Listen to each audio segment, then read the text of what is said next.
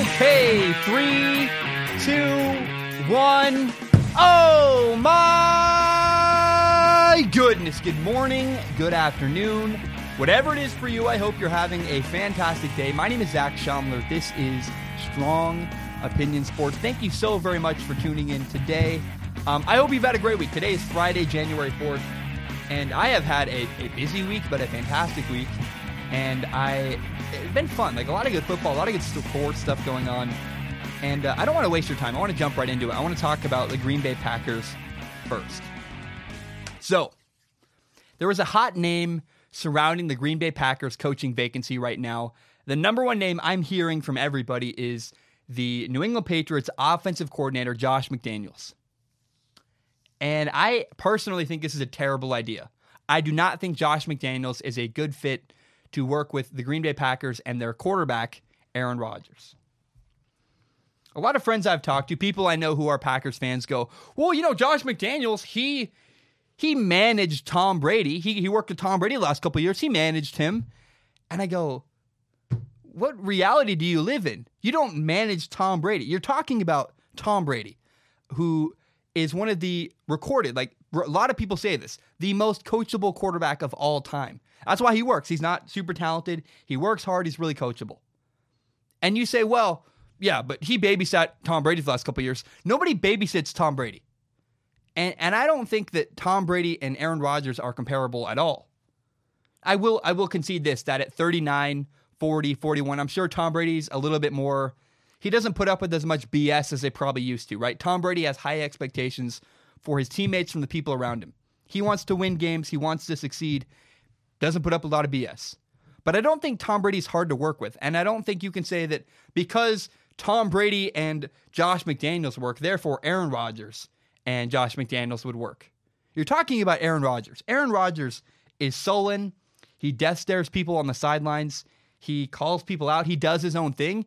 The the plays you call, Aaron Rodgers does not necessarily run them. Why do the Patriots work? The Patriots work because of the system. And that's why Tom Brady's so successful. Aaron Rodgers doesn't run a system. He does his own thing. He ad libs all the time. I don't think Aaron Rodgers and Josh McDaniels are a good fit to work together at all. My belief is that Aaron Rodgers needs a defensive minded head coach. I don't know. Here, here are two things we know for a fact about Aaron Rodgers. One, Aaron Rodgers has an ego. Again, sullen, calls people out, stares people down, doesn't run his offense. He's got an ego. And the other thing we know about Aaron Rodgers is that when you give him a defense, it does work. Love him, hate him, regardless. If you give Aaron Rodgers a defense, he can win games. But I, I hear Josh McDaniels, an offensive minded head coach, I cringe. I want Aaron Rodgers to have a defensive minded head coach. Just my personal opinion. You know, a head coach is different from your buddy offensive coordinator.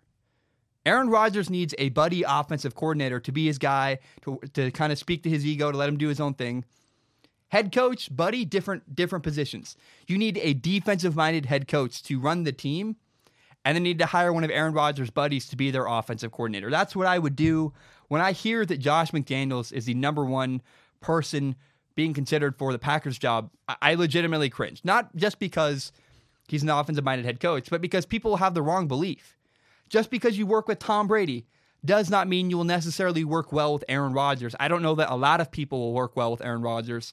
And I think the Packers need to get Aaron Rodgers a defensive minded head coach rather than an offensive minded head coach. Uh, we have a great show today. I'm really excited. Uh, we're going to talk about George Kittle, a, a 49ers tight end. We're going to talk about the four wild card playoff games this weekend. We'll talk about the New Year's Day Bowls. We'll talk about Justin Herbert. We're going to talk about Justin Fields, the Georgia quarterback who's transferring. A lot of really good stuff today. And uh, I'm just so excited, man. I, I love doing this show. And I took a break last week. I feel just rejuvenated. The, sport, the show is pouring out of me, and it makes me so happy. Remember, if you have no idea, you can subscribe to Strong Opinion Sports on iTunes, on SoundCloud, and on YouTube. You can find the full entire hour long podcast on YouTube, as well as my best, most interesting clips. Help me grow by telling your friends about this show. Share it on Facebook, Twitter, Instagram, whatever it is. Help me grow by telling your friends about this show. So, George Kittle. George Kittle is the 49ers tight end. And in my opinion, George Kittle is the best tight end in the entire NFL. I want to just appreciate him for a moment uh, because a lot of times when people think of the best tight end in football, we think of our brains immediately go to Travis Kelce, the Kansas City Chiefs tight end. Some people think Greg Olsen. other people think Zach Ertz, maybe from the Eagles. If you're really uninformed, you think of Rob Gronkowski, even though Rob Gronkowski clearly is old, his body's catching up to him. Nobody really seems to pay attention to the San Francisco 49ers. Eh, let's be honest, it's because they're not a very good team. Their quarterback, Jimmy Garoppolo, got hurt. They had a bad year, didn't win a lot of games. People completely overlook San Francisco. But San Francisco 49ers, their tight end, George Kittle, he's unreal. And we need to just appreciate him for a moment. Two players this year, two tight ends this year, broke the tight end receiving yards record.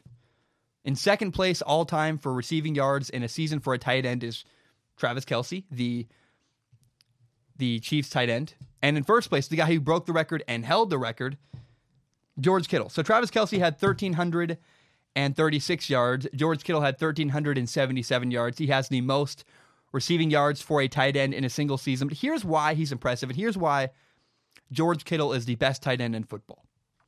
What's the story behind the record?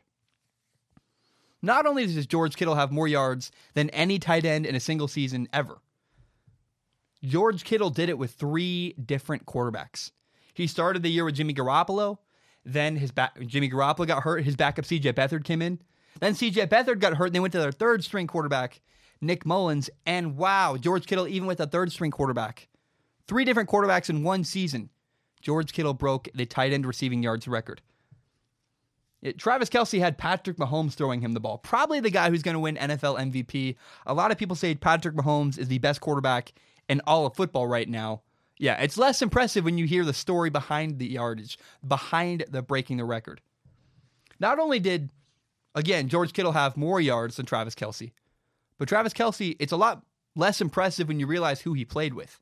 And by the way, have you ever watched Travis Kelce play football? Drop, drop, drop. The guy makes a lot of big plays. He also drops a lot of passes. George Kittle doesn't.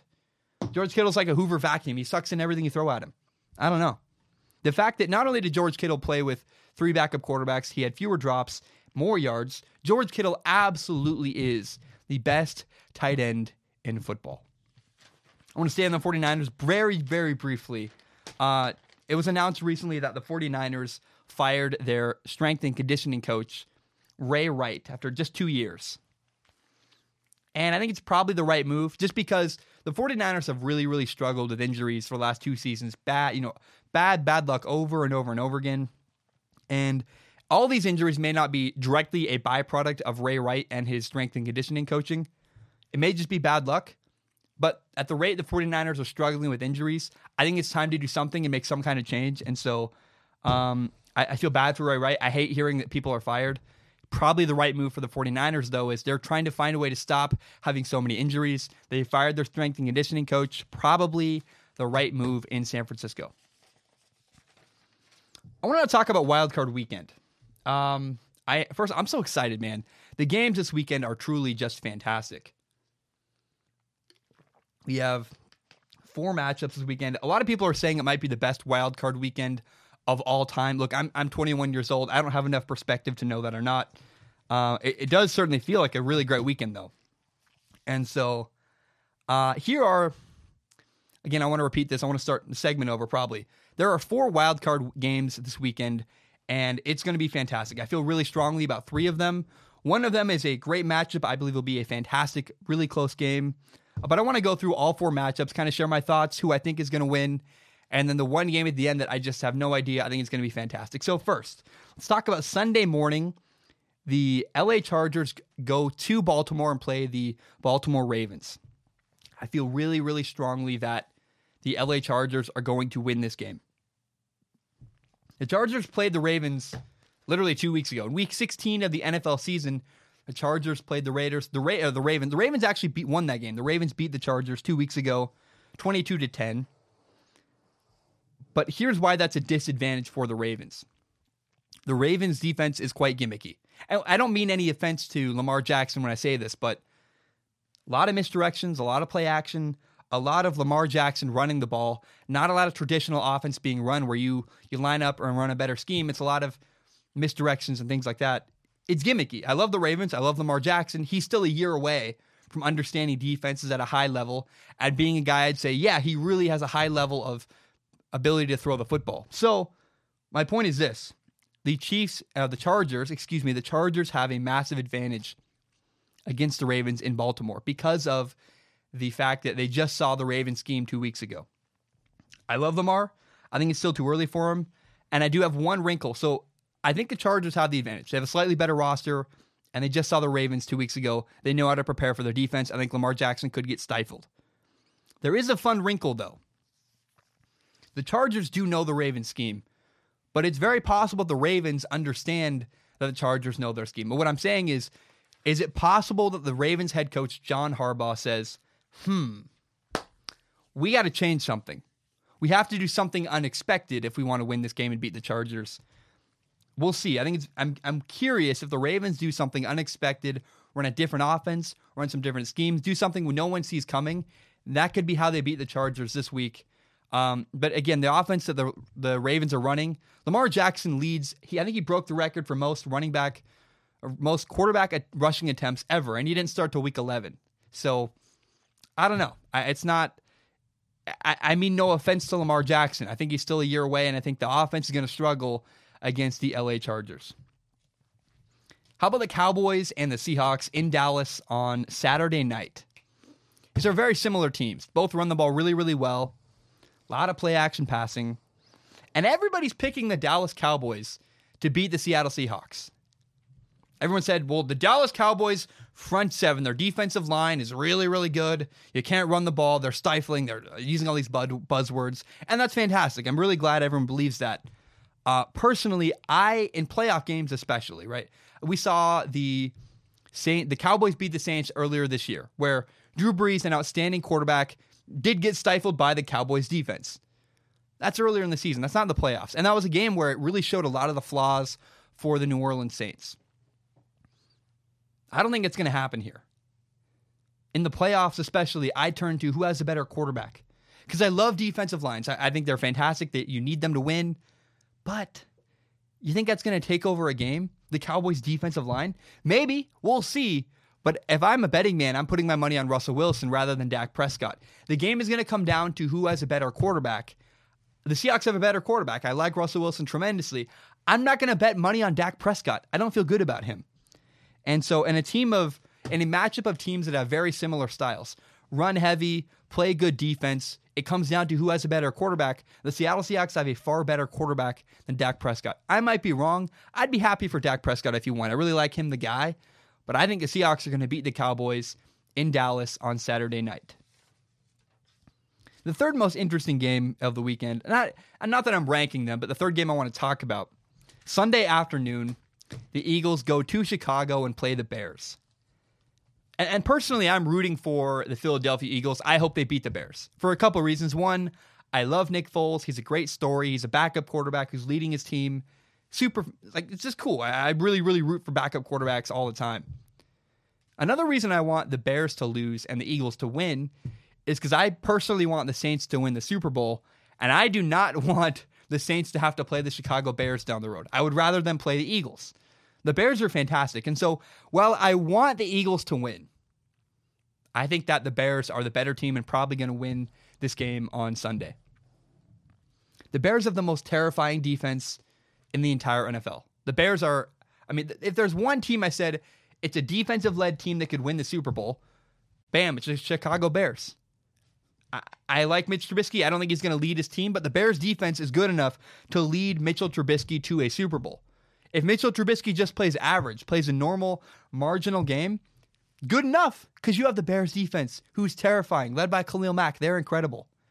So I, I believe the Bears are going to beat the Eagles, and um, I, I, feel sad about that. I, I, would again, I'd rather the Bears lose because I like Nick Foles, and I'd rather the Saints play Nick Foles than the Bears defense.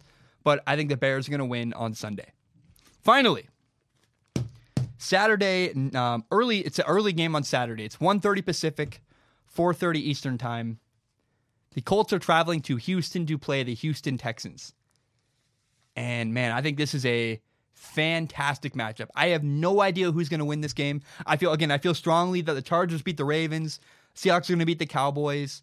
The what's a I can't even remember the third game. I think the Bears are going to be the Eagles, but I do not feel strongly about this game at all. The Colts Texans, no idea. It's two division rivals, the AFC South teams, the Colts and the Texans, and two really good quarterbacks who've had kind of underappreciated seasons. I have no idea. I think Andrew Luck's unbelievable. It's pretty funny. You give him just a little bit of help, and Andrew Luck led the Colts to the playoffs. Shocker. No one seems to appreciate how good Andrew Luck is. Um, but I've talked about how the Bears' defense is terrifying. There's no defense I'd rather play less than the Bears. They, I, I do not want to play the Bears' defense at all because they terrify me. Deshaun Watson, the Houston Texans quarterback, is equally terrifying. I do not want to play Deshaun Watson. He runs like Lamar Jackson and throws like Andrew Luck. He's he's incredibly versatile as a quarterback. Nobody seems to appreciate Deshaun Watson either. They kind of we get all excited about Patrick Mahomes and Drew Brees and everybody else. How about Deshaun Watson? I feel really really bad for the Colts linebackers on Saturday, Saturday tomorrow, that have to play the Houston Texans. You got to chase the guy all over the place because not only can he run, he can throw the ball over your head 70 yards into one-on-one coverage, with great accuracy. He can also extend plays and throw the ball downfield. It, it's really, really hard to come up with a way to stop Deshaun Watson. He's terrifying. I think it's going to be a fantastic matchup between the Colts and the Texans. Um, I, I think I'd give the edge to the Texans. They have a better roster. They did win their division, but it's going to be a really fun fight. I can't wait to see. And overall, this whole weekend, you know, wild card weekend, chock full of really great games. Bears, Eagles, a lot of good stuff. I can't wait to watch. You know, Seahawks Cowboys going to be a fantastic, really physical game. And I don't know what's going to happen. I, I, think the Ravens Chargers, if any game's a blowout, it could be the Ravens Chargers. But all in all, just a great weekend of four fantastic football games. And I'm excited to see. We'll talk about it on Tuesday. Are my predictions right? Am I wrong? I have no idea. And it's going to be fun to see, like, why am I wrong and where am I wrong? And where am I right and what am I right about? So we'll talk about that again on Tuesday. We'll check back in. And those are kind of my thoughts on wildcard weekend in 2018 of the NFL playoffs. Okay, uh, big story today. It's it's been a developing story. We kind of got some uh, some break, some some new breaking ground in the story today.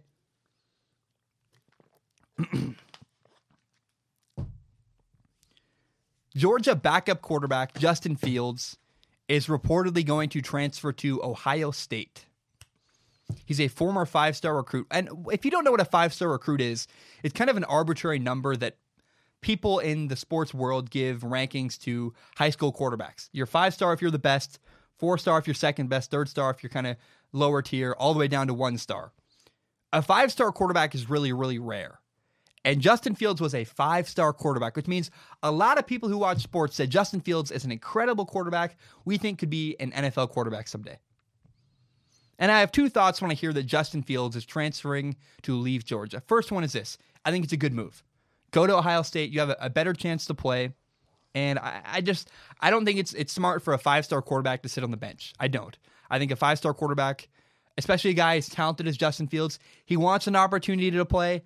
I get it. I understand. Go to Ohio State, you have a better chance to play down the road. Hey, well done. But my second thought is if Justin Fields was so desperate to play, why did he go to Georgia? Why, when he was a 18 years old, 18 year old kid in high school and he committed to Georgia, what was the thought process? Why would you do that?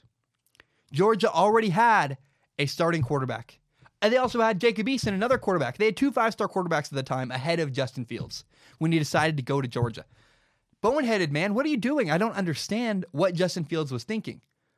And, and it shows a little bit of arrogance, maybe, that Justin Fields said, Well, I'm better. I can beat out Jake Fromm, the starting quarterback for Georgia. Why would you think that? He, he had a great year last year. He led his team to the national championship. And even with this information in his head, Justin Fields still decided to go to Georgia. Seems like a massive mistake. I've never understood why people, I think a lot of five star quarterbacks do this. They have kind of arrogance to say, well, I can show up and play. Clearly, it didn't work for Justin Fields. I don't know. I, I don't want to get into his head. I don't know what the thought process was. I clearly don't understand it. But if people want to go play somewhere, hey, that's fine. I get it. Although I think it's really interesting. Why don't people from the beginning, when they're 18 in high school, go somewhere they have a chance to play immediately if they want to play. I, I don't get it. I don't I don't understand an 18 year old kid's decision making. Clearly, it's not that good. But it's not like there's not people around him giving him advice and saying, "Hey, uh, did no one tell Justin Fields, hey, you know, Georgia has a starting quarterback. You sure you want to go there and play? They just signed a five star quarterback, Jake Fromm. He's their quarterback as a true freshman. You want to go play there? I don't know. I don't get it. And here's a ridiculous, ridiculous number I'm going to read to you 11 of the last 19 five star ranked quarterbacks have transferred. Since 2010, what that means is that if you sign a five star quarterback to be a part of your college football team, they're more likely to transfer and leave than they are to stay. That's unbelievable. That's terrible. And I think part of this is recruiting, right? A lot of people are like, is Justin Fields an idiot? Well, you don't know what Justin Fields was being told when he was in high school. Coaches say whatever they think they have to to get a guy to sign. And once they sign, they're kind of locked in and they're stuck there. The reason why we see quarterbacks transfer is because quarterbacks are so high profile that they can't afford to leave and transfer. But a lot of guys get promised things that don't pan out, and then they're stuck, and they're stuck in Georgia, 10 states from their hometown, who knows? And it's, it's a miserable existence. A lot of coaches do that. They do say, you're going to come in and play right away, you'll be a starter, you'll compete. It's all lies, but once they get them to sign on the dotted line, it's too late. So maybe some of that goes into five star quarterbacks and the way the recruiting process works. Another thing is just that 18 year old kids make bad decisions. Again, if your team has a starting quarterback, don't go there expecting to play your first year. That's ridiculous. And so, I don't know. Some of it's mental toughness. Some guys don't stick it out. Some guys are like Max Browne, the former USC quarterback, who realized he wasn't going to play and decided to go somewhere else to have a chance to at least be on the field. Um, so Justin Fields, it's a lot of mixed, a lot of stuff going on. Probably was oversold the idea of Georgia a little bit. He probably didn't understand the decision he was making fully and thought he could beat out Jake Fromm clearly. And some of it was just, look, he's leaving to go get a chance to play. And I respect that. I think it's right. Maybe he changed his mind. He thought he'd have fun at Georgia, realized, like, I can't be a backup. I can't do this. And so Justin Fields has a chance to start at Ohio State. It's a good move that he's leaving. Um, he's going to have to sit out a year. And in that year, Tate Martell will likely become Ohio State's starting quarterback. And uh, that's another thing, a lot of fun drama behind Tate Martell, who he is. I've, I've met him. I don't, mm, I met him in passing. I, I don't have a lot of stuff. My initial impression was kind of a cocky guy who really believes in himself, sure, kind of full of himself, maybe. Um, but Tate Martell did send out a tweet, a, kind of indirect uh, message to Justin Fields saying uh, it was something all, along the lines of, "If you've already failed once, be careful where you go." basically Tate Martell saying, I'm going to be the starting quarterback at Ohio State. I dare you to come here. And interesting, uh, but I think it's possible a year from now, Justin Fields is actually still going to be Ohio State's quarterback because I think Justin Fields, better passer, all around better runner than Tate Martell. Maybe I'm wrong. Maybe Tate Martell develops into a fantastic quarterback. I don't have a lot of faith in Tate Martell. I don't think he's that great. And uh, I think Justin Fields down the road could very much and very likely become Ohio State's next starting quarterback. So I, I wish Justin Fields the best. I don't know why he ever chose to go to Georgia. It makes no sense to me. But I think he's a fantastic quarterback. We'll see if he becomes an NFL level quarterback. But uh, raw talent, raw ability, ability to run, great arm strength. This guy has all the tools and stuff you need. I don't know much about him as a person. I don't know because that it's a lot of what it takes to be a quarterback is your mental side. Do you understand defenses? Are you a good leader? Yada yada. We don't know. I don't know anything about that. But I'm excited to see what happens Justin Fields down the road. And I think leaving Georgia is the right thing for him. He should go somewhere where he has a true chance to play and become the starting quarterback. um, here's a thought. I got a comment recently.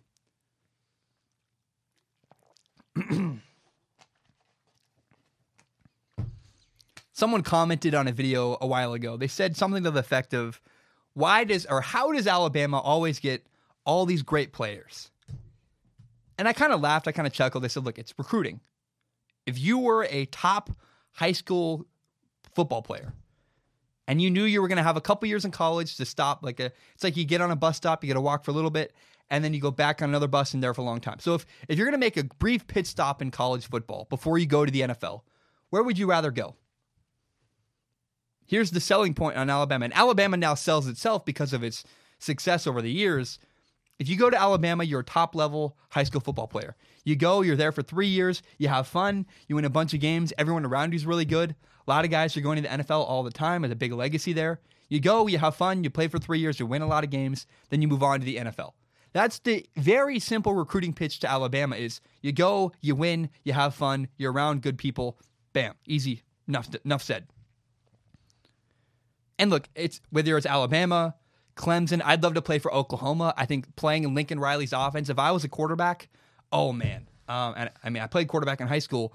I a little bit in college. I would love to play in an offense like Lincoln Riley's offense at Oklahoma. It's fantastic. But there are three programs in college uh, that 18 year old kids in high school don't seem to appreciate very well. And these are not, because here's the thing that people don't understand going to a really, really badly run football program is the worst. I have a lot of friends who play college football. Being on a team that's 0 11 with bad administration, no support, no money behind the program, and mean coaches or bad coaches that aren't very good, that's a nightmare. And a lot of players go to really bad programs because, oh, well, it's it's this or it's that, and the name brand rather than thinking with a lot of depth behind the decision. So I've compiled three colleges that I really am a fan of, and three, I think, underappreciated college football programs that I think are they're not the best programs, but they're really well run. They have great leadership and great coaching, and it'd be fun if I was a if I was a high school st- student, if I was a kid getting ready to go play college football, I would give a look at all three of these schools because I think they deserve a conversation and deserve to be considered by a lot of people who maybe don't really fully appreciate them. The number one school on this list is the University of Utah. It comes down to coaching. Their leadership is fantastic. Kyle Whittingham, the head coach of Utah, has been there for 15 years. He's won 120 games. He's got 61 losses, and he's got a really, really good culture in place. If I was a kid with an offer to Utah, oh, it'd be really hard to get me to not go there. It's not just about football with Kyle Whittingham. He's a great guy. I think you'd learn about a lot about life. You'd learn a lot about people, and you're going to win a lot of games. I mean, they is it 13 of the last 15 years they've went to a bowl game. They're 11 and two in bowl games. Utah is in the last 15 years. That's unbelievable. You go to bowl games, you win. Players fight really hard for Kyle Whittingham. You're going to be a part of a football program with really physical football teams that play great defense. They run the ball well. Kyle Whittingham seems to value. He's a defensive coach, but he values the ability to run the football. I think you could learn a lot about life as a person have a lot of fun, win a lot of games at Utah. I think Utah is a underappreciated program nationally throughout college football. I mean, good Raider, good leadership is so people don't seem to think about that very often. You want to be around good men because the majority of guys who play college football do not go on to play in the NFL. You want to be around someone who's going to invest in you as a person, help you sit, set up yourself for the rest of your life. And a lot of guys don't think about any of these things. Not to mention, here's a thought about Utah. You get to live in Salt Lake City, a fantastic, fantastic city. I like hiking. I just I would love to live in Salt Lake. Uh, I think it would be fantastic. The second program that is, I think, underappreciated nationally is the University of Iowa Hawkeyes. Very for the very similar reasons that Utah's underappreciated. It's Iowa's head coach Kirk Ferentz. He's a fantastic leader. He's a good guy. I've watched a lot of interviews with him. I mean, he's been at Iowa for 20 years, and 16 of those 20 years, Iowa's been to a bowl game. Iowa, they're not the best of the Big Ten. They're not dominating the Big, Big Ten. They've had a couple 10 win seasons. For, for the most part, Iowa wins eight, goes eight and five every year. They kind of have solid wins, but they're, never the top of the Big Ten. But man, if you look around college football, every single college football program seems to have some year where they're like 1 and 11 or 0 and 12 or 3 and 9. And you never have that at Iowa they had one year in 20 years where they went four and eight. That's their worst season of all time in the last 20 years at least. the last, that's their worst year in 20 years is the four and eight year with Kirk Ferentz. I think 2012, something like that. My point is this though. The consistency is really, really high at Iowa. You get a really, really great man as a head coach, a guy who seems to care about players and care about people. I have never been to Iowa City. I feel pretty lukewarm about it, but I do know this. Iowa games have a great atmosphere around them. I have friends who've gone to Iowa. They really love it and they love being a part of that program. Uh, they win consistently. They play for a good man at, at, coach. And I think Iowa just is somewhat underappreciated. They run the ball really well. They play physical defense. Again, they're never the best of the Big Ten. I think they've went to one Big Ten championship. But if you want to have a good time, win the most, the majority of your games, be around good people, go to Iowa. I think a lot of people don't seem to appreciate those factors. You want to be around really good people. It really sucks, again, to be at a program. I've got friends who play college football. Say this again. There's nothing worse than being at a terrible, terrible program. 0 and 11, I went on a I went on a like season my freshman year. We didn't win a single game of freshman football. It was horrendous, awful, and it sucked. You don't want to be on a team like that. I have friends who play college football on really bad teams. It's not fun. You want to be at a program that has administrative support. Here's a team that I think is really underrated nationally that nobody thinks about. And, and for good reason. I get why. Eastern Washington University, a Division 1 AA school, is a really underrated program. So tomorrow on January 5th, Eastern Washington plays for the Division 1 AA, the FCS National Championship.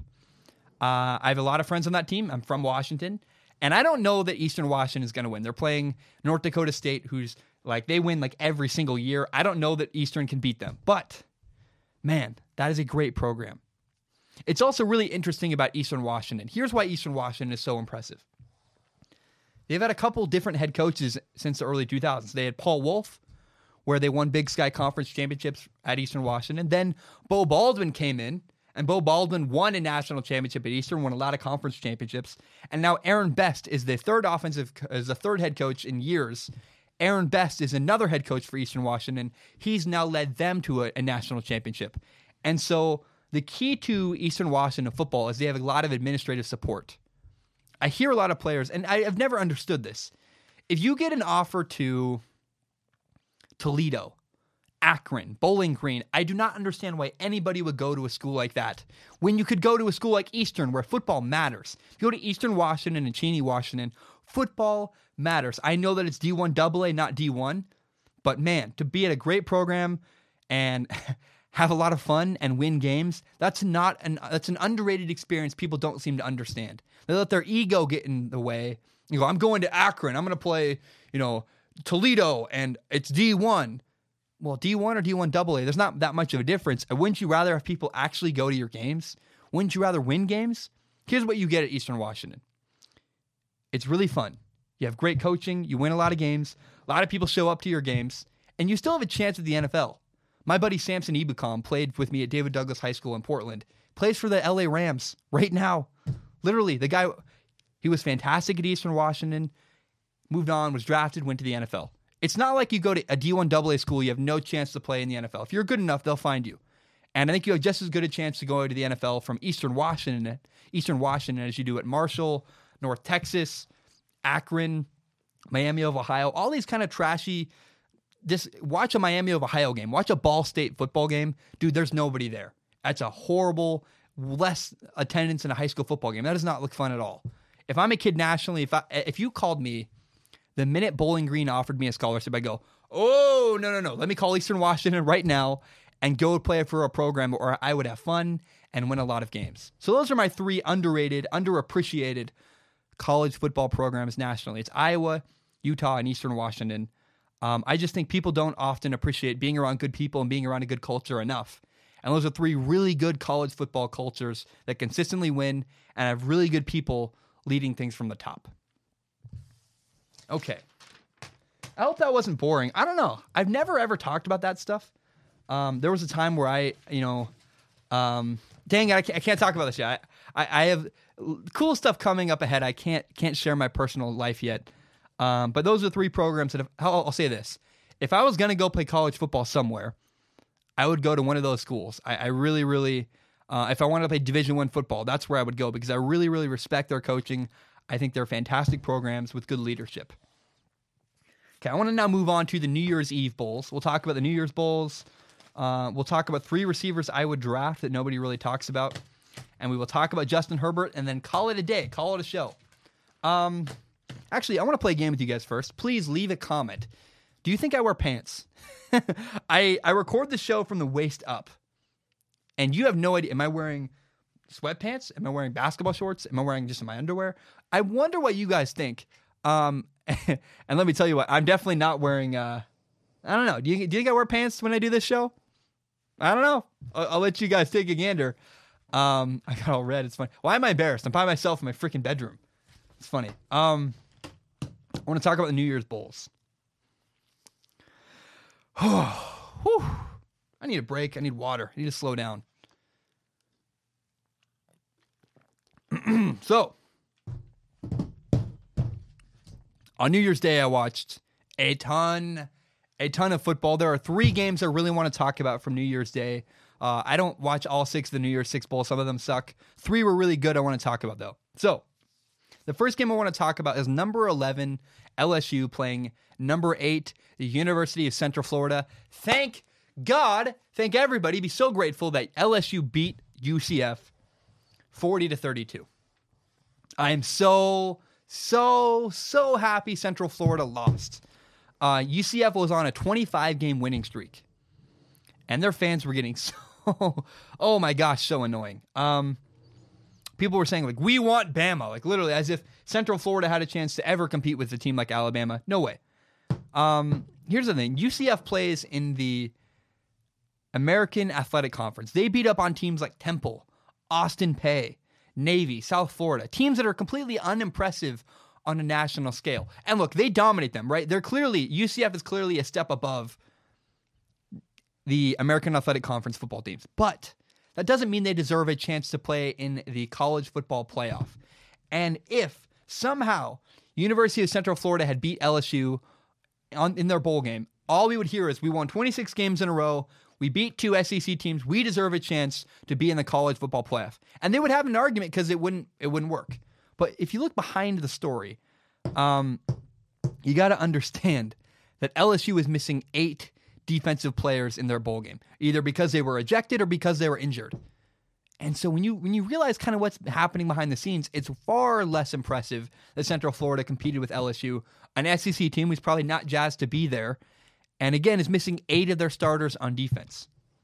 Now, look, L- Central Florida had a fantastic, fantastic season. I, I mean to take nothing away, but I don't think they should be in the playoff. They got exactly what they deserve. They were eight team in the in the nation. Hey, they probably deserve that, right? They got a really good bowl game. They deserve that as well. They do not deserve a berth in the college football playoff. That would be delusional. Here's what you can do if you're Central Florida. Stop complaining about how you get screwed over every year. How about you schedule Florida and Florida State every single year? And when you beat Florida and Florida State in the same season, I'll shut up. I'll listen. I'll, I'll acknowledge, hey, you guys are pretty good. You beat two really good programs. But Central Florida, they play nobody every single year. They have a really light schedule, and they dominate a light schedule. That's fantastic, but they're never challenged. And so I'm so, so sick and tired of hearing of Central Florida. It just drives me nuts. Ah, God. I just never, we, everybody should be so grateful that Central Florida lost to LSU because we would never hear the end of it. And it would never, just thank, thank God LSU beat Central Florida. Let's talk about the Rose Bowl. Uh, this one will be brief. Uh, Ohio State beat the University of Washington 28 to 23 in the Rose Bowl. And for most of the game, University of Washington just looked outmatched, outclassed. They did not look like they could hang or did not look like they belonged on the same field as Ohio State. Here's why.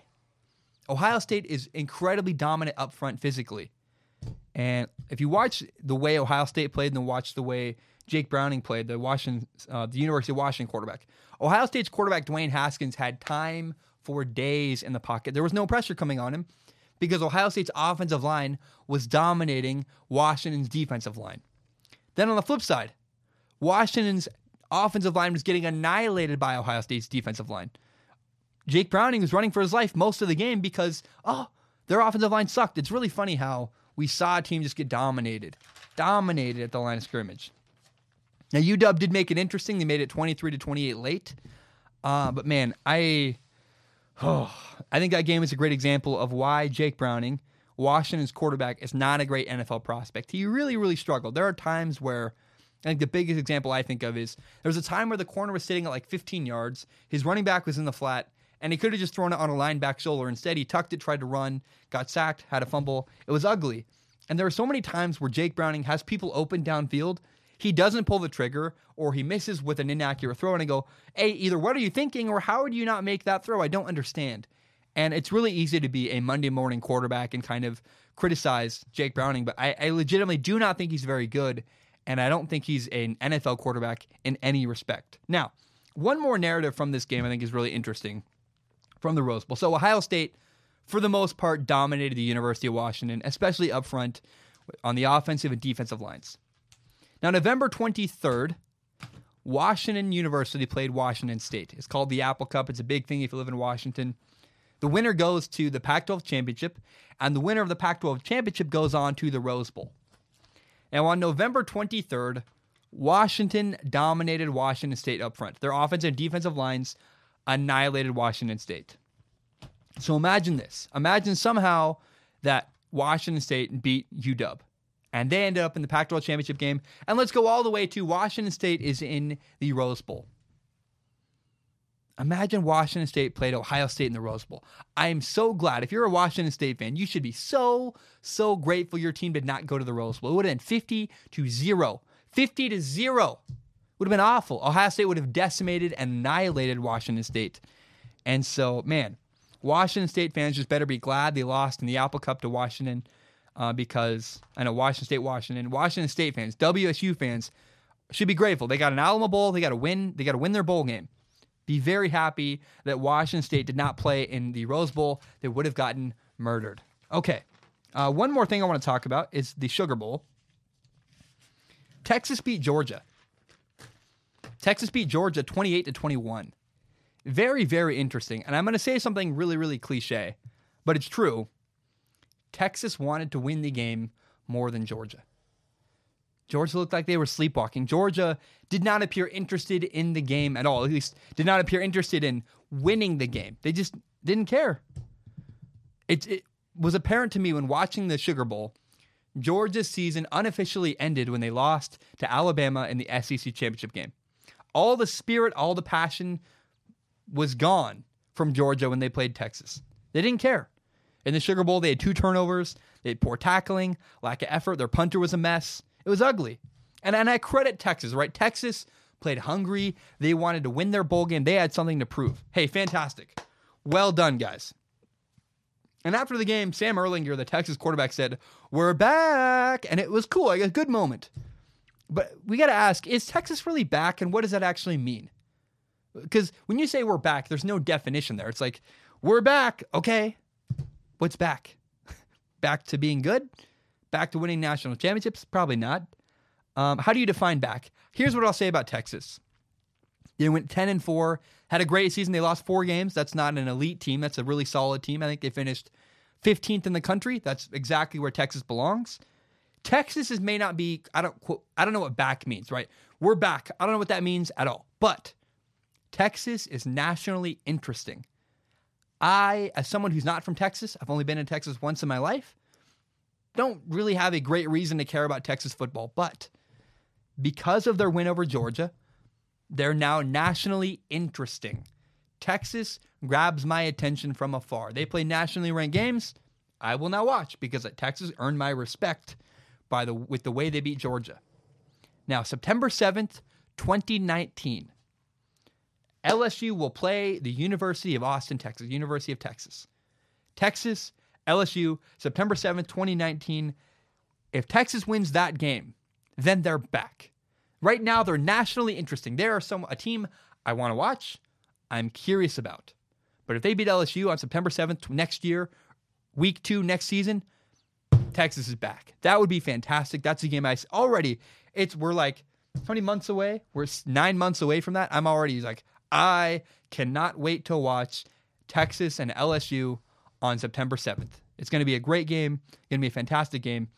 That's how we can define is Texas back. Texas, I don't know what back means, but they are nationally interesting.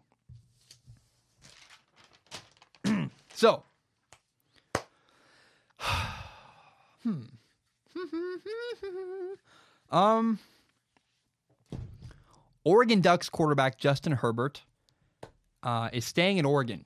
He decided he's not going to go to the NFL draft. He will stay at the University of Oregon for his final, I think it's his last year. Yes, his senior year is next year. So he will stay at University of Oregon for one more season. And a lot of people have heard this. People said, well, the Ducks have a brutal schedule next year. Here's how apparently brutal is defined by a lot of people. The Ducks play at Washington, at Stanford, at USC, and they play one early game. They play do play a tough game early against Auburn. However, Auburn did lose their quarterback. So Jarrett Stidham's gone from Auburn. How good is Auburn going to be? I don't know. Maybe they get the uh, quarterback transfer, Tyree Jackson from Buffalo. Who knows? It's a great spot, man. I never thought about that till just now. Tyree Jackson should go to Auburn. But yes, Oregon has four pretty tough games. They play Auburn, an SEC team, at Washington, at USC, at Stanford. But for the most part, that's just a normal Pac 12 schedule. It's not like, oh no! Like, it, yeah, it'd be nice to play USC at home. It'd be nice to play Washington at home. But it's not the end of the world. But here's what's interesting. Um, a lot of people are saying that Justin Herbert staying is good for the University of Oregon. Like, oh yeah, Oregon, we're gonna come back. We're gonna have a great year. We're gonna make the playoff. Blah blah blah blah blah. This is not a good move for Oregon. I mean, it's good for Oregon, but it's better for Justin Herbert. As good as it might be for University of Oregon fans that their quarterback is coming back to play a senior year, I think it's even better for Justin Herbert. He's going to get one more year of development, one more year of polish, one more year to get better before he enters the NFL draft. I think it's there's a wrinkle here that no one talks. That I think a lot of people are talking about is is this a risk? Yes, Justin Herbert is taking a risk by staying in college because right now, if Justin Herbert were to go to the NFL this very moment, he would be the number one quarterback chosen probably in the NFL draft. And you're risking that all by staying in college. What if something happens? What if you don't play as well? Then your draft stock will fall. I think the last time I remember that happening in a very significant way is Matt Barkley. Former USC Matt Barkley, if he left after his junior year, would have been a number one quarterback chosen in the NFL draft. He stayed his senior year, wasn't as good, became a third, fourth round pick. So I don't know whether Justin Herbert's stock is going to take a hit or not in the draft, but I know this.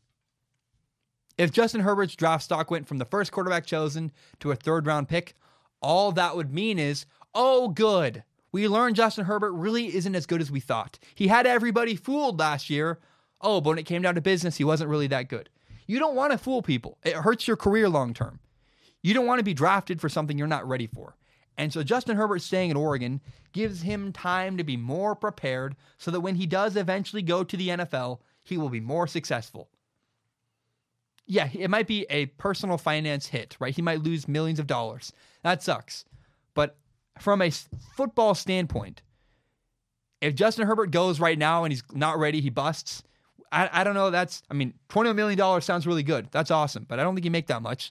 And I know this if he stays in college and is terrible in the NFL, well, he did everything he could, right? He was as prepared as he possibly could be.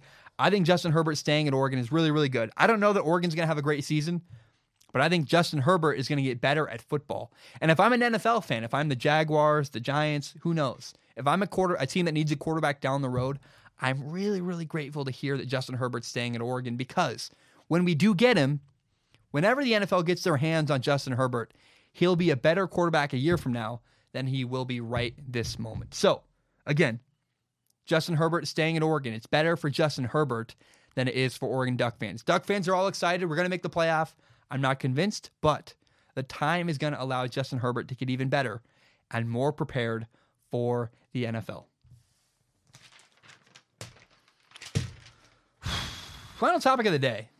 Last thing I want to talk about today. Um, I need some water first.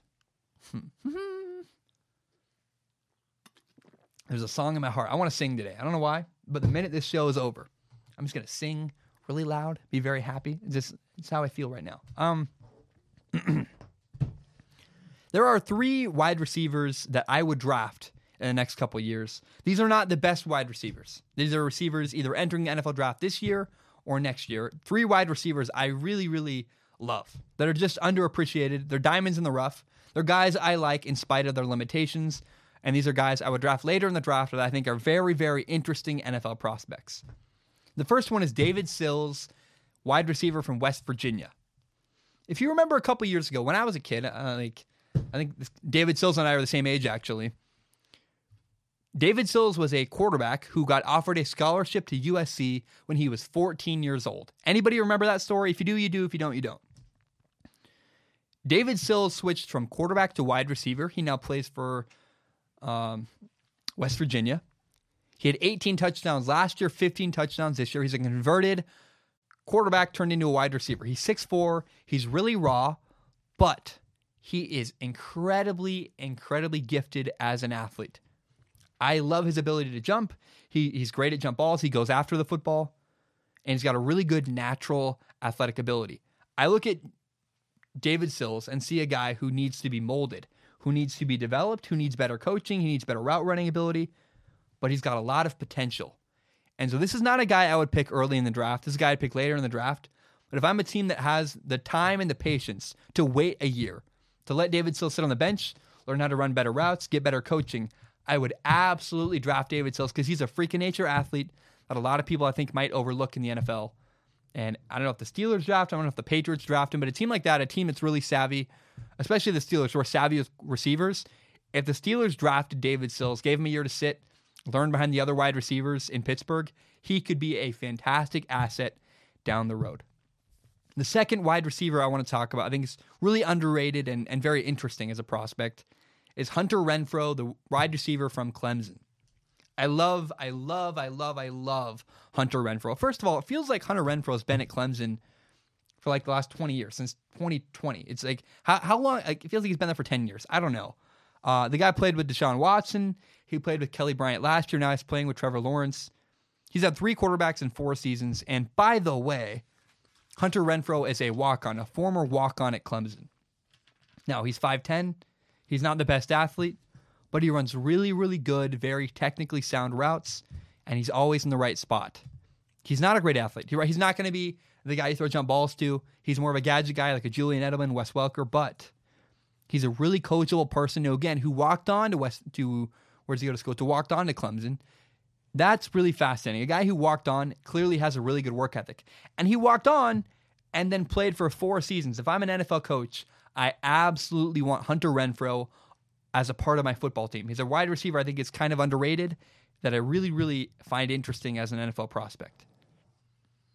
Now, the third wide receiver that I'm interested in that is undervalued, maybe underappreciated. He's a guy, he's only a junior, and he will not come out till the 2020 NFL draft. It's Easop Winston Jr., a wide receiver from Washington State. He's a, a highly average athlete, right? He's not a great athlete. He's 5'11, 190. I mean, he's faster than me, but that's not saying very much. But this guy catches everything. Easop Winston Jr. is like a Hoover vacuum. You throw the ball in his direction, he finds a way to pull it in. And that's how is that not the most valued thing for a receiver? We get, we fall in love with height and weight, and ability to jump. Does he catch the dang football? That's maybe the most important thing. And Easop Winston Jr. catches the football basically every time he throws the ball. At one point, he led college football in passes with the fewest drops. So, like, he had, I think, 47 catches and zero drops at one point in the college football season. He still has the fewest drops, I think, in all of college football. It's unbelievable. It's he's a stud. Again, he's not going to enter the NFL draft until 2020, but Easop Winston Jr. is someone who is not a great athlete. He's not your number one wide receiver, but he's a guy I'd want on my team because he catches everything. He clearly works hard. He's had a really rough journey. He spent three years in junior college earning a scholarship to get to Washington State. Now he's got two years at Washington State. He's just an impressive person with a really impressive resume.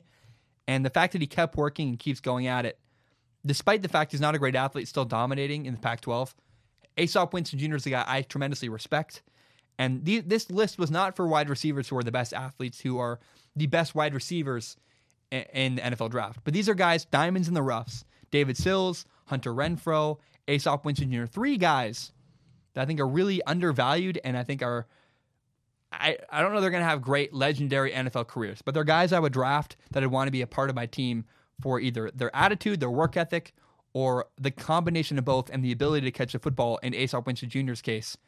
These are guys I want to be on my team and three wide receivers who are vastly underappreciated and not talked about quite enough in college football. Again, for good reason. They're not the best of the best.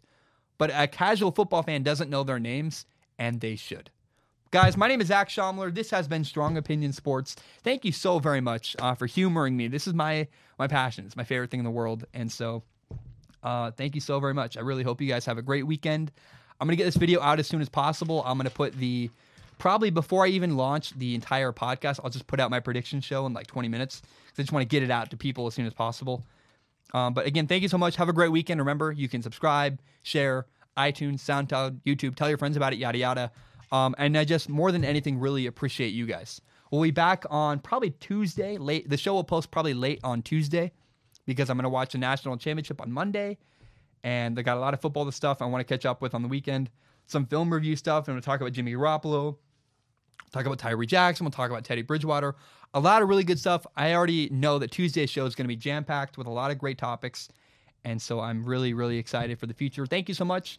Have a great day. But um bum bam, we are done.